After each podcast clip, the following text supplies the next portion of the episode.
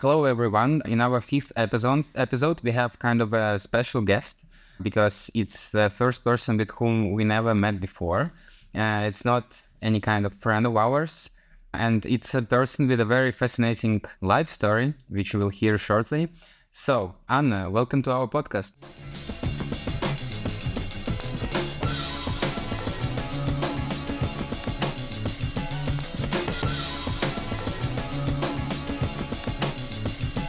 Welcome. It's good to have you on. Thanks for coming.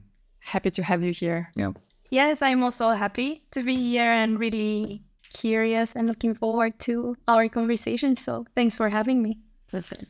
First of all, can you share with us maybe where you're coming from for our listeners? What is your background in terms of education, maybe interests? Sure. So I'm from Colombia. I was born there and I grew up there. I'm from Bogota, from the capital. I think in Colombia, depending on where you were born, you also have certain type of way of, of being. So I'm from the capital, from like the cold, in Colombian terms, city, not as cold as in the Netherlands. But yeah, so I was born there. I grew up there. I studied law in Colombia, so I actually I am a qualified lawyer back home. Mm-hmm. And after two years and a half of practicing law, I wanted to pursue my master's degree abroad. Um, I wanted to do something different, so I chose Singapore. So that's where I ended up in terms of taking this step out of, of yeah of my country. Of course, I really like traveling. I'm very curious. Things nice to mention that I think I had this like Asian influence because I have an older brother, like 12 years older than me, and he was living in China, and he also went like on his entrepreneurial venture to China. So I had the chance to not to go to Singapore, but I had seen a bit of the region, and I wanted to do a master's. I wanted to do it in a very good uh, law school, uh, but I didn't want to go to like the usual places, like either to the US or to Europe. And NUS, the National University of Singapore, was like the sweet spot for me. So that's why basically I decided to to go there in my adventure, even though, and I think this is always really nice to say, I didn't leave Bogota or my job because I didn't like it. Actually, I loved my job. I was really, really happy doing what I did, but I just know there was way more for me. And I always think that there are many things that you don't know.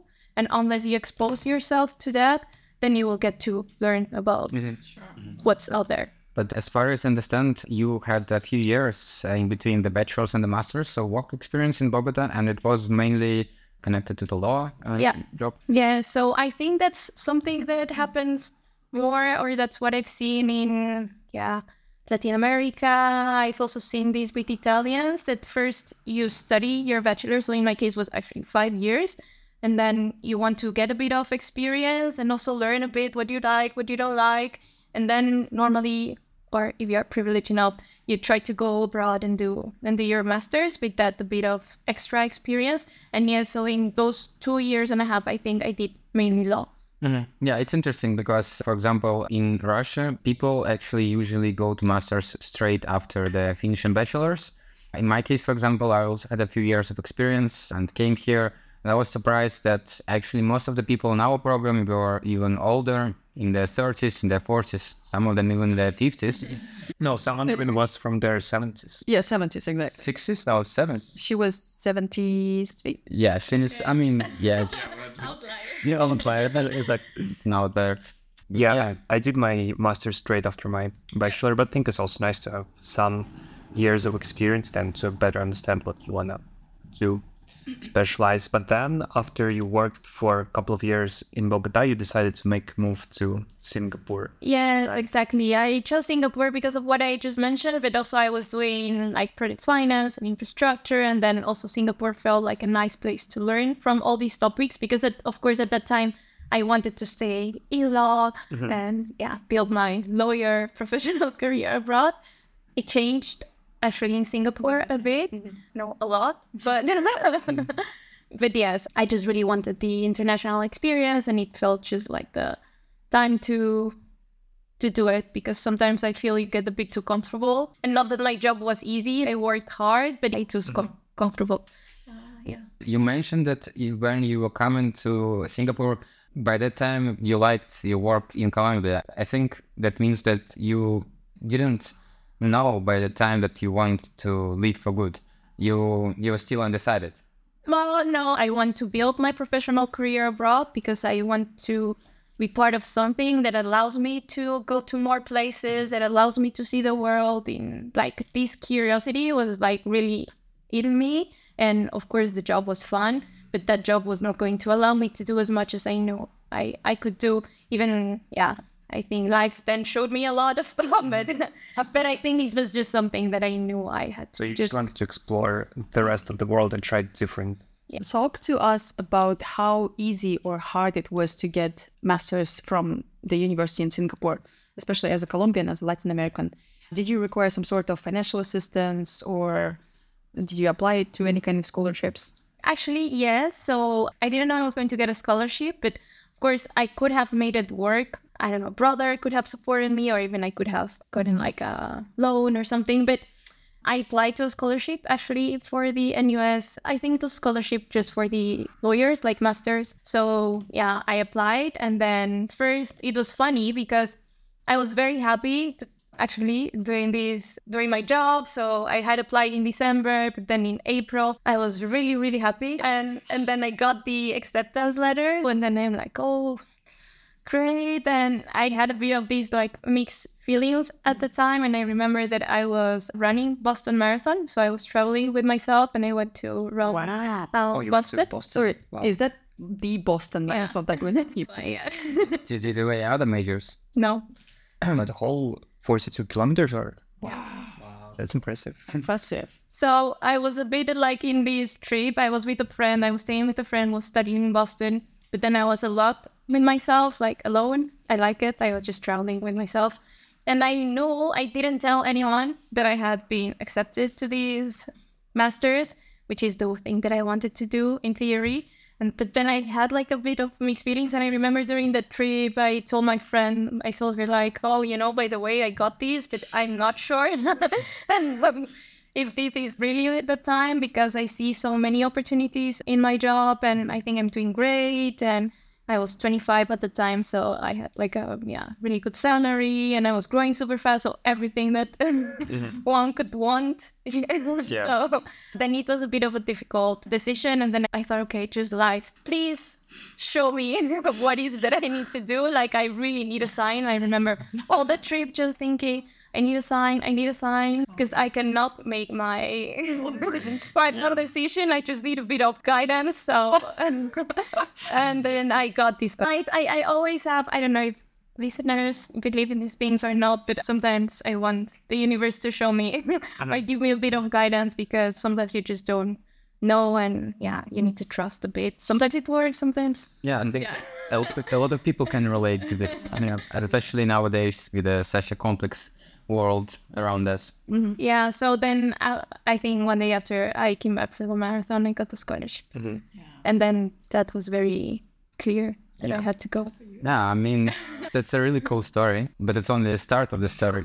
Yeah, I mean, uh, can you maybe share with us what what happened after you graduated? So, did you change your specialization straight after, or you gradually were coming to another field in your career? Yeah, so after I graduated from my master's. Yeah. Mm-hmm. So I re- always like to say that Singapore really opened up my world. I think this has a bit of connection with what I was saying before. Like you don't know many things until you expose yourself to that world. And I think that happened to me in Singapore. I knew I was in a bubble and then I burst my own bubble. and yeah, sometimes it's a bit painful, it's uncomfortable, you go through a lot of things. But then this really was Singapore meant for me. And then in Singapore, I remember I was starting getting very interested in fintech. Why fintech? I don't know. But there was a lot of fintech going around. And this was really at the start of my master's. And then around like, yes, halfway through, I discovered that the, there was something called legal tech.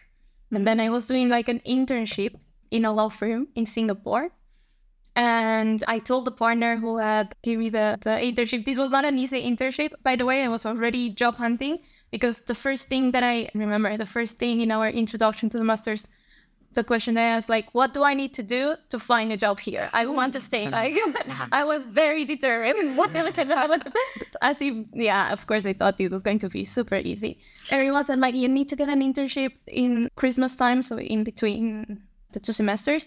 And I was like, okay, I need to get an internship. I just started like talking to people and I actually applied to many things, but I remember that I just got it because I had met a lawyer once somewhere and then this lawyer connected me with this partner and then I got this uh, internship. And then during my internship, I told this partner, yeah, fintech, but I was also interested in legal technology, innovation. I was just very driven to the topic. It really felt like something um, I wanted to do and pursue. Mm-hmm. So through my master's, I decided that I actually didn't want to do law anymore.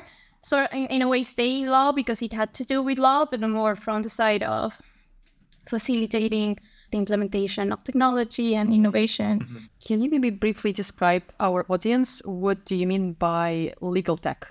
Yeah, so legal tech is basically technology in the legal field. And I think you have two main ways of seeing legal tech. Legal tech can be like directly to the consumer. So, oh, I go to an app and they file my claim. Exactly. Or it can also be legal technology, help lawyers to be more efficient, platforms to facilitate transaction management, or discover information in largest amounts of data. So it's just technology in the law. Okay. Mm-hmm. So you gained a lot of experience and learned a lot of things while you were in Singapore, right?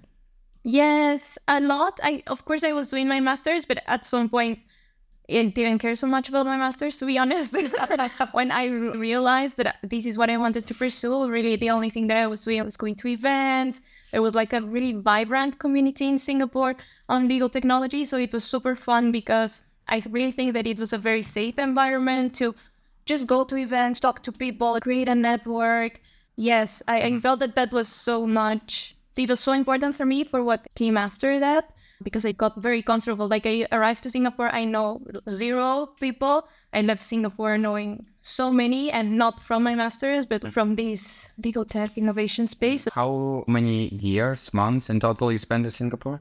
I spent like 14 months. 14. Yeah. I wanted to stay in Singapore. So was it was it possible for you to stay? No. so there is no tertiary visa analog in Singapore. You have this visa that you can get, but it's very restrictive and you cannot work in anything. If you so you have a year visa, a bit similar like in the Netherlands, but it just allows you to stay. But mm-hmm. you cannot be a waitress or mm, not even a part-time job. Mm-hmm. No. Okay. So you're just allowed to stay and look for a job. Exactly. You're just allowed to look for a job with the mm-hmm. visa. And I had looked for my job since I arrived and basically to to Singapore and I had done all the networking and I actually was super close to getting two jobs. And both jobs I didn't get them because I was still quite junior at the time in what I wanted to do. And then, yeah, there's a lot of regulations on the percentage of expats that companies can have. Mm-hmm. Then, of course, they only want to give these working permits with people with a bit more of experience. Mm-hmm. So I think at some point I realized it. It was like really difficult for me to accept that uh, reality because I actually worked for three months with a Singaporean company, but it was just three months contract. They couldn't sponsor me, and without the visa, I just couldn't uh-huh. Mm-hmm. couldn't stay. Mm-hmm. So this is how you ended up in, in, where? In Berlin. But it's because at some point I just realized I stayed there. I remember I had a round trip. Like I could have gone back to Colombia because at the end, I remember when I bought it, it was like same price one way. So I remember I was with my brother and then he told me like, yeah, well, just get it. And if you just don't want to come back, then you just to use it mm-hmm. at the end money wise. So I remember the day that I let my flight go. I didn't took the plane back to, to Colombia. I mm. still was waiting for a job. It was a bit difficult. And then yes, I had these two options. I was waiting really for one. I knew the lady. I had many good talks with her. I had official interviews. So I was like, this is it. And this is what I want to do. But at the end, they told me, Ana, we cannot mm-hmm. sponsor you. So for me, that was the time to start looking somewhere else. And what I did start doing was I created a legal tech challenge on LinkedIn. Mm-hmm. So I was posting every day. It was a 90 days legal tech challenge. How can I get people to know me? How can I put myself in the radar? What can I do? And That's so proactive of you. like what can i do and and at that point for me it felt like what do i have to lose? I have nothing. And then i was like so determined with this legal tech story. I don't know why but it just felt this is what i need to do. It was for me of course uh, it was very easy to realize that with law firms so going into a law firm directly without without the innovation experience the structure is a bit too um, mm-hmm. yeah conservative. And so for me i re- uh, very quickly realized that my first job probably was not going to be with with them in that field. With startups all the legal tech startups that were booming at the time uh, i felt well i for sure I can find a way. I know london has a super vibrant community. And from singapore i was already starting to reach out to people everywhere because okay singapore is a super small island but the world is so big I cannot believe that I cannot find something for myself. of course, I had to let go Singapore, which was yeah a bit painful in a way. But uh, on the other hand, it felt like okay, you just want a professional career, you just want to grow in this field. Just be open for Yeah, I mean, it's actually a very useful kind of point of view for the people who are not able to find um, the boost in their career in some geographical locations. and yeah, I think our psychological mechanisms just work this way that you start to think maybe it's something wrong with me. Maybe I'm just not good enough. But yeah, uh, your story actually shows us that sometimes uh, you just need to change your surroundings. And yeah, tell us more about uh, your mo- moving to Berlin. I started applying everywhere, connecting with people. LinkedIn became my, and still one of the things that I think mm-hmm. it's very powerful, in my opinion. You can do so much with LinkedIn and connect with so many people everywhere. A shout out to LinkedIn creators. Well, I recently watched the video how actually LinkedIn ruins your careers in a way, so it makes you like compete. How Why are you the way you are? No, I mean, I mean, Dmitry is the way he is. Yeah, he's he's a he's a very smart, critical mind. That's why we are best friends with him. No, actually, this is yeah maybe out of topic a little bit, but still, LinkedIn creates kind of this red race, very in a way that yeah, if you have some competitive advantages and you're on demand, you're just boosting there. But if you're in any way you're just not suitable, you open LinkedIn and you may become desperate because you see all the successful people and you don't know what to do. Yeah, I think from my point of view, it was more like it's up to you what you do with with LinkedIn. LinkedIn itself and the algorithm can do many things, and I know it's always changing. But I think it just allows you to connect and to show up, and I think for me it was really helpful. So I, on purpose, started doing. It was a template that I created myself but I just wanted to put on the spot to different legal tech companies. But of course, my purpose in a way was also to put myself Yeah. in the radar. Did it help you to land the job in, in Berlin? It helped me actually because then I had been in touch with this company in Berlin and I had a chat with the guy and he was like, "Well, I know it's very busy, but I'll come back to you." And then three weeks after, he didn't come back to me, so I sent him again a message. And then he said, Okay, I know you're looking for a marketing person. And I was like, Marketing? But it was still legal tech. So I felt like, Okay, I do it. I go for the marketing job. And then I didn't close yet the job. My boyfriend, I met him in Singapore, but actually he happens to be Dutch. Ah, okay. Uh, so this is how it's all connected. no, not really. But he had to come back, and I was going to stay. And at the end, we felt, let's see how life uh, turns out. Let's not make any decisions. So he was already in back in the Netherlands, and I was already getting so much momentum with different companies in Europe. And then he said, "Well, just come." I had this remote job with the Singapore company. It was just enough money, but it was okay. I can do this job, and then I can come here and do this networking story. I am having so much momentum. Let's just go. And then he also said, like, just come, stay. You can stay at my place. So you came to the Netherlands. I came to the Ne- Netherlands first without a job, by the way, just like, okay, let's just trust. So I closed everything down in Singapore. I even left bag in Singapore that I didn't pick up at the end. I left it at a friend's house. Is it still there? I donated the stuff because she was also so tired of having these clothes and my medals, but it's okay. then I think three weeks after I arrived to the Netherlands, they said, "Okay, Ana, let's just see how it goes." And we, I of course, I don't have a European passport, so of course I was very transparent. Like I need you to sponsor me, otherwise I cannot work. And then they were willing to sponsor me. But in between Singapore and Netherlands, you lived in the in Berlin, right? So I went to Berlin to get to know them to see if that was going to work out. And at the end, they said, "Okay, Ana, let's do the whole thing." And then I had to go back to Colombia. They were a first remote company, so I could still uh, work from Colombia while I got my paperwork ready because all this paperwork had to be done from. From Colombia. And then you came back from Colombia to Berlin. Yeah, so I was a bit like in between places. This was just before COVID, and I was just in time because I remember I flew, I got all my papers 1st of March and I flew like 6th of March and the lockdown was 10. Tell us about the experience relocating from Colombia to Germany during the COVID time.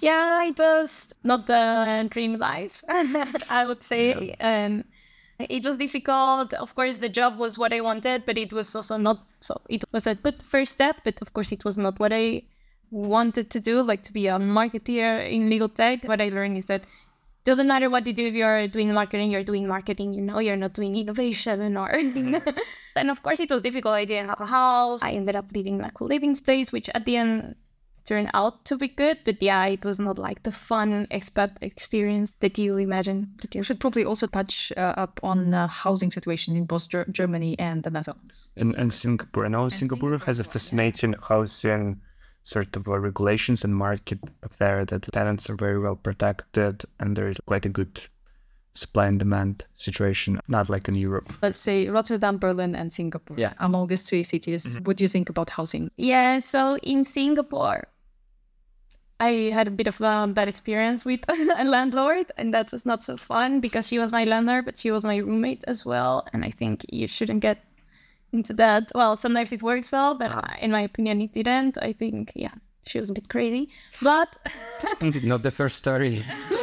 yeah, like that. no, it was really horrible. I left the place. I had to go because she was really making my life miserable.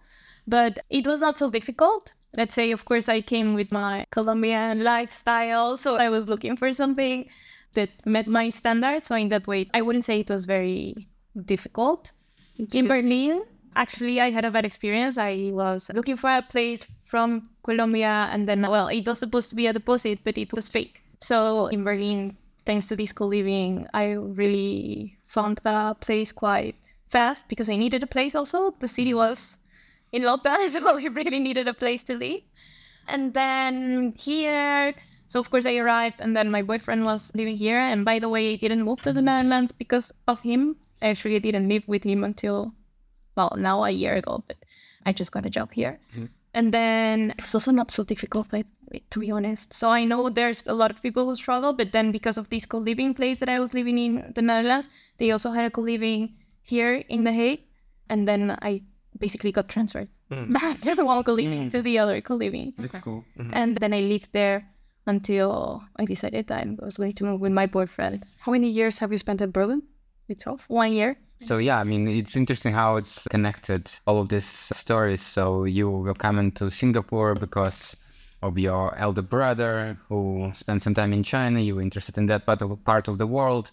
Then you met your current boyfriend who is Dutch. You just came there. You thought about Berlin, moved there just before the lockdown. I think it just proves how it's important to be open to opportunities which can come just anytime and be around the corner. Of any sources? Absolutely, yeah. Yes, I know that this is what that we will go a bit more into that, but yeah, the Job Hunt Compass, which you will learn more, is really about that. It's really about to be in a mindset which allows you to see more opportunities. So I sometimes feel that ourselves we just close ourselves to everything. It's like the market is so difficult. This is horrible. Yeah, but if this is your mindset, of course it's going to be even more difficult. I'm not saying this is easy. I think job hunting really changed me.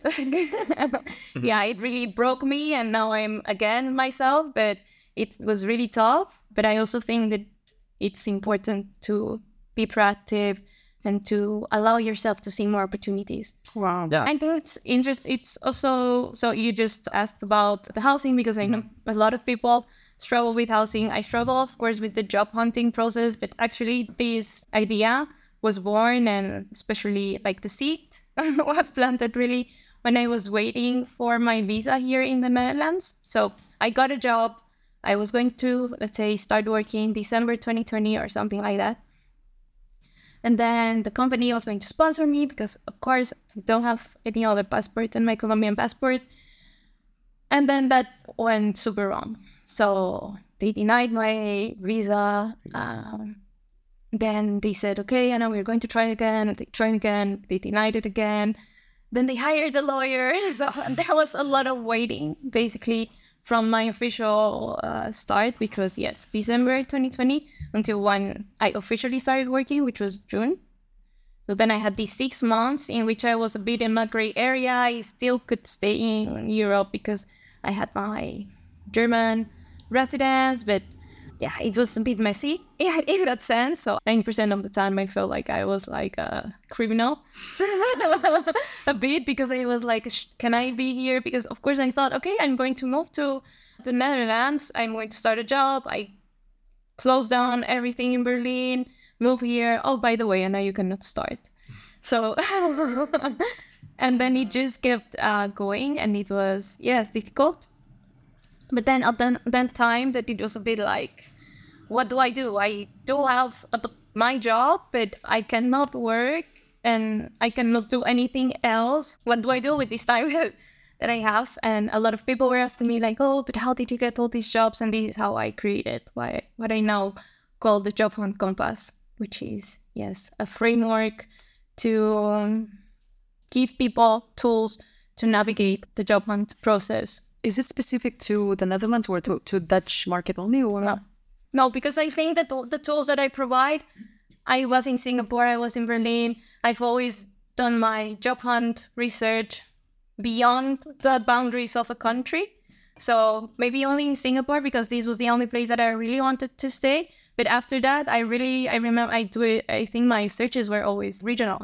Hmm. So especially right before moving to the Netherlands because of COVID, I was only looking into Europe and UK. Uh, so for me, I just know what I want to do, and that's why these tools I think are applicable to, in my opinion, every industry, but also any country.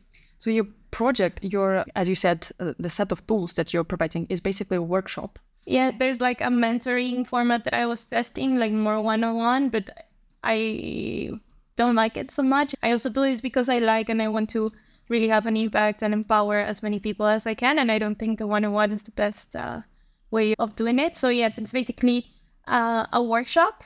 So, initially, I thought I'm just going to do it online because I want this to be accessible to as many people as possible. But lately, I've been having requests to do it on site, of course, here in, in the Netherlands. So, yeah, and it's like a two hours workshop. We go through three main pillars, that's how I call them. And yeah, hopefully after that, you get some tools to be able to do it yourself. Like it's about empowering yourself, and that's that's the goal. maybe uh, if it's okay with you, maybe you could share some highlights of this workshop with our listeners who a lot of them are also located in, in the Netherlands. Uh, they might be your future visitors. Yeah, is it, is it more of a like practical tips terms of how to structure your LinkedIn profile and how you contact recruiters, or more of a like general mindset, certain ideas how you should position yourself? So it has three main pillars for me, and what I've heard from people is that the first one is the one that has more impact, which actually has to do with the mindset. That's the first pillar, and for me, I see it like in a pyramid. The mindset is in the bottom mm. because the mindset it's really It's like a foundation. it's like the foundation. I really think that with the wrong mindset, know, we're- or maybe if you have like a spectacular CV and you're like a perfect match, maybe it doesn't matter. Mm. What I see is that I think you can have all the perfect LinkedIn, the perfect cover letter, but if you don't have the right mindset, and the next pillar is a story. So how you present yourself out there to other people, how is it that you're telling the story about yourself? That also is, has a really strong impact. At the end, you are selling yourself to the job market. Maybe just to round it up, you have three main pillars: the mindset, the story, which is more like how you pitch yourself, mm-hmm. and then there's some sort of strategy that it's more on like becoming a bit more strategic. Who, who are you reaching out? How, how are you applying to jobs? And and I also think because job hunting can be emotionally very draining, mm-hmm. and sometimes and it's like a really intense roller coaster. So sometimes you're like in a high because you have an interview, but then the next day you're like in the bottom. I think that not a lot of people understand who haven't been in this situation that job hunting in most of the cases is a job itself but an unpaid job and yeah which requires more kind of emotional struggles yeah. Yeah, patience. May I ask why was your visa denied multiple times? Yeah. So I think this is a nice story also because it breaks with a lot of ideas that we have. So my visa was denied basically because the company that wanted to hire me, they were not sponsors. Mm-hmm. So they couldn't hi- hire me as a highly skilled uh, migrant. Mm-hmm. So this is very specific from from the Netherlands, of course. But they were just like, oh, just explain why Ana can is the only person that can do this job and not the other rest of the European citizens. so, mm-hmm. which is always a very difficult thing to, especially if I was going to do customer success management, Yeah. which of course is not like very very mm-hmm. specific. So to get that visa was not easy, basically. And what the lawyer said is that yes, it requires you to be like very niche, to have a very specific type of Yeah. expertise and skills for the company to be able to prove that you are the only person and that there's no other European citizen that can do this job. But you did get the job in the end. Yeah. And how? So the company at the end, the lawyer said the only way, like the reasonable way to do it, please don't fight. You have no chance first. So yes, that she recommended the best way to do is first you become a sponsor. So the company became a this sponsor and then they could hire me as a highly skilled migrant. but did the company know when they wanted to hire you and kind of proposed you with a um, with the offer did they know that they cannot sponsor you or they were not aware of that No, they were super aware because that was the first thing that I made people aware of. When hiring me, you really need to know that if you want to hire me, you need to sponsor me. They were just not familiar with the process itself. I was the first non European person that they hired. They were also in this moment that they were trying to expand beyond the Benelux. So there was also, like, I guess, like this. I don't know, spirit of mm-hmm. becoming more international. Wow. And then that perhaps helped me. And they tried and then they say like, yeah, we can do it. We will follow the the process. But of course this experience of like, yeah, the arguing and it was crazy. Like they wrote so much. Like I remember when I saw those documents, they were in Dutch, but then my boyfriend I don't speak Dutch by the way. My boyfriend read through and it was like so long. And I then at the end I felt like they put so quite some Mm-hmm. some effort in mm-hmm. it. Okay, and think now it's time to discuss the Dutch life itself. How you find it and do you like it here just in general? my life in the Netherlands, I think I we had a rough start because they didn't allow me to work and to stay here. But at the end, now I think I like it. I like some things, I don't like some others. I think I experienced different types. So this first company that I started working, and even though this was the job I thought I wanted, it turned out not to be the case. So I actually hated the job, which is terrible when you know how much people have done for you. So at the end, it was a still very Dutch company. Mm-hmm. So it was really, really Dutch, and yeah, and not so many internationals. And I just saw life in a very different way. I remember I listened to the episode from McKinsey, I think, and she tells her the stories with the bread. Yeah, this it. I was also taking my lunch to, to the office. It was super Dutch, but they were like, I think it was something that I had to experience. But then, yeah, the minute after, I felt like I cannot stay here. Mm-hmm. so I think this is something that I like to share with people. Sometimes we think that the dream job will come immediately, and sometimes we just need to break it down into smaller steps. And I think there are a lot of beliefs that if you change very often of job, people will think that I don't know that you don't know what you want. But I actually think that because you know what you want, you don't stay where you don't want to be. And this is something that I personally, I don't stay where I don't want to. I remember I got this question like, oh, but why do you change again? And, and I just say, well, this is what I want. I've been, every single step has taken me closer to the job that I want. And believe me, if this is it, I will stay and I will give it all. Mm-hmm. But yeah, trust me or not, take it or leave it. And of course, with time you get more better position you know at some point you just need a job so yeah. you just need a job and you take it yeah. but then after that when you're looking for a job and you already have a job then you can be a bit more picky you can take more yeah. risks so it's also something that as time goes by you get better positioned mm-hmm. so was there any uh, kind of pause in between the jobs here in the netherlands or you started straight after yeah I had already quite some gaps, so I also wanted to earn the money and it was not super time consuming so it was a nine to five job mm-hmm. and it allowed me to work on the compass but also to look for jobs and at the time i also told myself i'm not going to start looking like crazy i will only apply if it's the innovation job that mm-hmm. i was looking for and this is actually nice for all the listeners to know the only job that i got on a formal application was the one that I have now. Ah. The other jobs, I got reaching out to people saying, oh. "Hey, I'm Ana. This is what I want to do." Speaking of the way of applying to the jobs, as the creator of job hunting, uh, job, job hunt compass, compass, yes. would you recommend to apply through network or straight from the website? I think both. I think that what helps a lot and what helped me with this application, also because I didn't want to get myself in something that I didn't like, then I think you need to test. I think it's very important just to see what works, what doesn't work, how what story or how you frame certain type of messages. That's how I did it. I remember when I started on LinkedIn, I used to send people paragraphs. Like oh. you needed to keep scrolling so much. so Sometimes I read these and I'm like, I don't know all the answer to this. But with time, you just get a bit more experience and. Yeah, to be honest, while listening to you, the question uh, rolls up in my head because in your case, when you kind of have some educational background, which can be practical, you have uh, some idea of where you want to work in what sphere.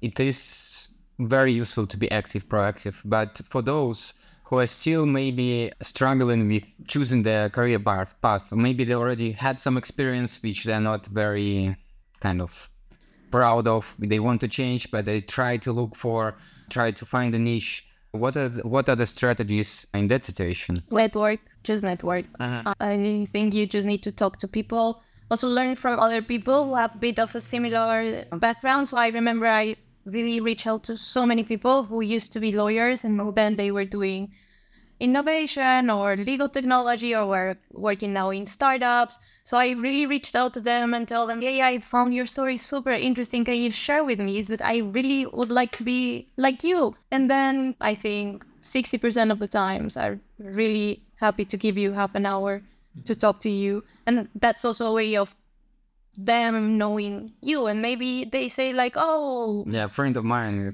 exactly. So you don't know and i think that's one of the things of the compass. There are many opportunities that are like a bit invisible they're not advertised but there's so much that's going on and you just really need to be able to untap all these like mm-hmm. yeah. possibilities. And really the only way is putting yourself out there talking to people. I think the more you get into the network the more possibilities you will start. Yeah, absolutely. So. Also, kind of a broad question from my side. Do you think after the COVID, the job hunt process for expats, especially in Europe, changed?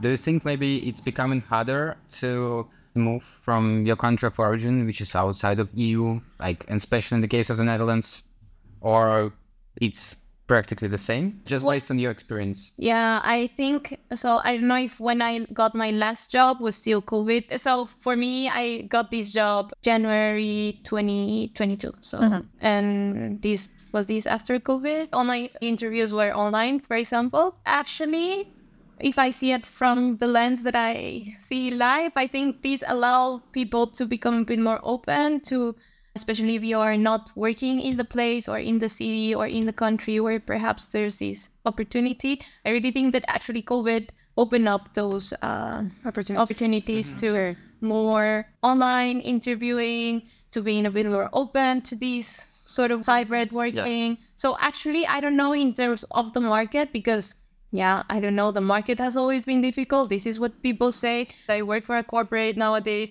Everyone is, yeah, the war for talent. And then I hear all the people job hunting and the market is so difficult. And I don't know what's the disconnect with these two worlds. Yeah, it a reason. yeah, I mean, I'm just asking because just from a personal perspective and talking to people and observing the situation, it seems like in the Netherlands, uh, the kind of boom for the expats, for talented people, is now coming to the end in terms of that they have enough of workforce and a lot of people are still coming but now they introduced new laws for the um, universities which more programs can be only taught in dutch they now cancel the 30% uh, ruling tax system Uh, Really?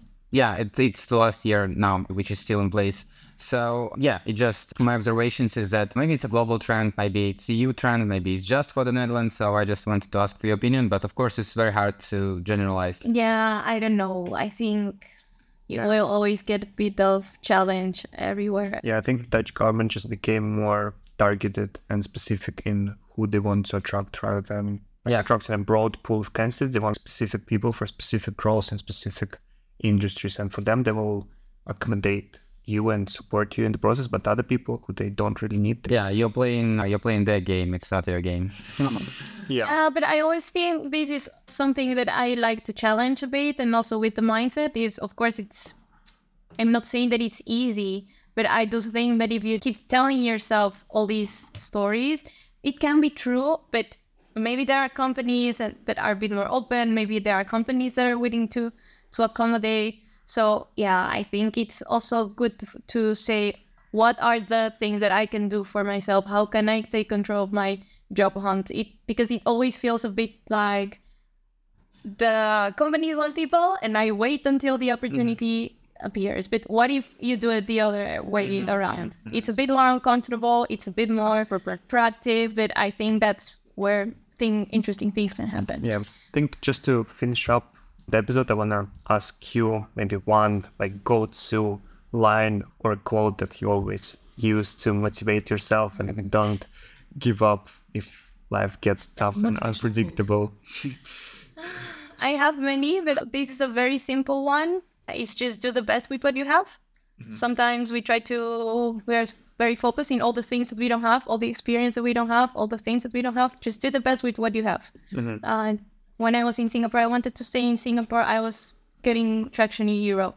I did the best with what I had at the moment. So I think it's more like do the best with what you have, empower yourself with the things that you have, and focus your attention. in that. Thank you so much for joining our podcast, our episode. And I think it's going to be super practical and super motivational to our listeners. and above all it will be probably the longest episodes and i hope it maybe will become a little bit viral with the help of your network if you will also like it and would like to share with them this very intriguing story of yeah experiencing ups and downs and navigating through different countries and i mean as far as you told us finding kind of a dream job Yeah. Yeah. You can find a link to your workshop yeah in the description below. please go on and share it with our listeners and many thanks for coming today